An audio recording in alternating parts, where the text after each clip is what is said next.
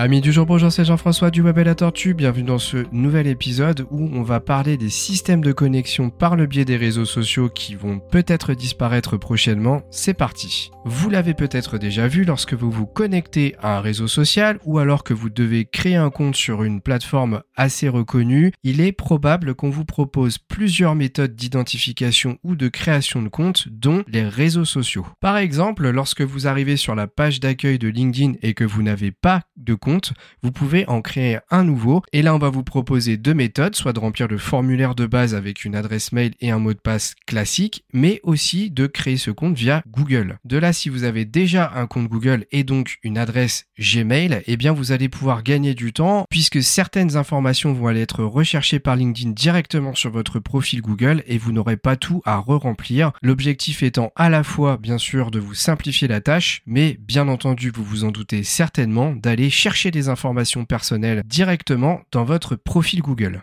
Autre exemple rapide, si vous recherchez un emploi, vous êtes peut-être déjà tombé sur Indeed, c'est un des plus gros moteurs de recherche d'offres d'emploi. Et donc lorsque vous voulez créer un compte pour publier votre CV, vous allez pouvoir utiliser Google, Facebook ou Apple. Encore une fois, là, l'avantage, c'est que lorsque vous allez remplir votre profil, eh bien, l'outil va aller puiser des informations directement dans le compte que vous aurez connecté pour vous faire gagner du temps, mais bien entendu, par la même occasion, pour récupérer des données personnelles qui vont être certainement réutilisées soit pour de la publicité, soit peut-être pour de la revente. Alors il y a quand même un petit avantage supplémentaire que je n'ai pas évoqué, c'est la facilité de connexion, puisque lorsque vous créez un compte via ces plateformes, eh bien vous n'avez pas besoin d'identifier en mot de passe. Lorsque vous allez vous reconnecter la prochaine fois, eh bien vous aurez juste à cliquer sur s'identifier avec le réseau social choisi. Et donc, eh bien, si vous êtes déjà connecté dessus au moment où vous le faites, vous n'aurez pas à saisir vos identifiants. Mais alors, qu'est-ce qu'il se passe avec euh, ces systèmes de connexion? Pourquoi j'en parle? Eh bien, tout simplement parce que récemment, des grands groupes tels que Dell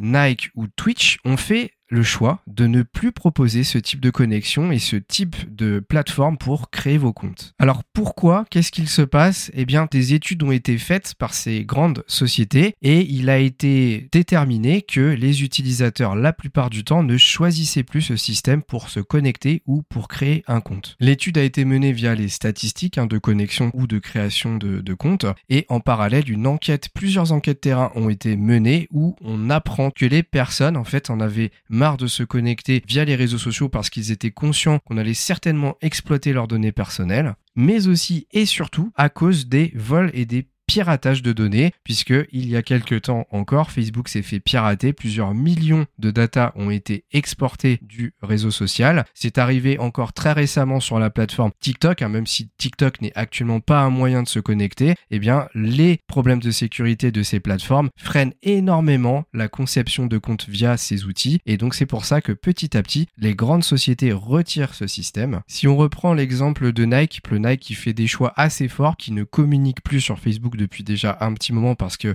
ils estiment que ça ne sert à rien, la plateforme va pas très bien, et eh bien là ils font la même chose pour leur système de connexion via les réseaux sociaux. Il est fort probable que ces sociétés, vu leur ampleur, créent des mouvements. En fait, on va suivre les idées de ces, de ces sociétés hein, qui sont des modèles et que par conséquent, de plus en plus de sociétés de petite taille suivent un petit peu le mouvement et retirent ces moyens de connexion. Mais alors vers quoi on va se diriger? Est-ce qu'il va y avoir de nouvelles choses qui vont arriver pour pour se connecter, pour créer des comptes, eh bien, euh, il faut savoir que pour le moment, on va certainement rester dans une phase où il y aura toujours ces identifiants qui seront en général des adresses mail et les mots de passe, que peut-être les services type Google, Facebook vont rester, mais vont s'affaiblir petit à petit et on va peut-être donc arriver à une généralisation des passkeys. Alors ça vous parle pas peut-être, mais si vous avez écouté mon podcast euh, qui date il y a environ trois semaines, il me semble, eh bien je parle de ce sujet. Si vous ne l'avez pas encore écouté, je vous invite à aller le faire. Je vous mettrai le lien dans la description de ce podcast, puisque c'est fort probable que ces systèmes de connexion euh, se généralisent et qu'ils remplacent petit à petit justement ce système de connexion par les réseaux sociaux. D'ailleurs, ça va certainement remplacer aussi petit à petit le fameux système historique hein, de l'identifiant mot de passe. Voilà, on arrive à la fin de ce podcast euh, qui était assez court, mais je voulais vous partager cette information qui pour moi reste importante.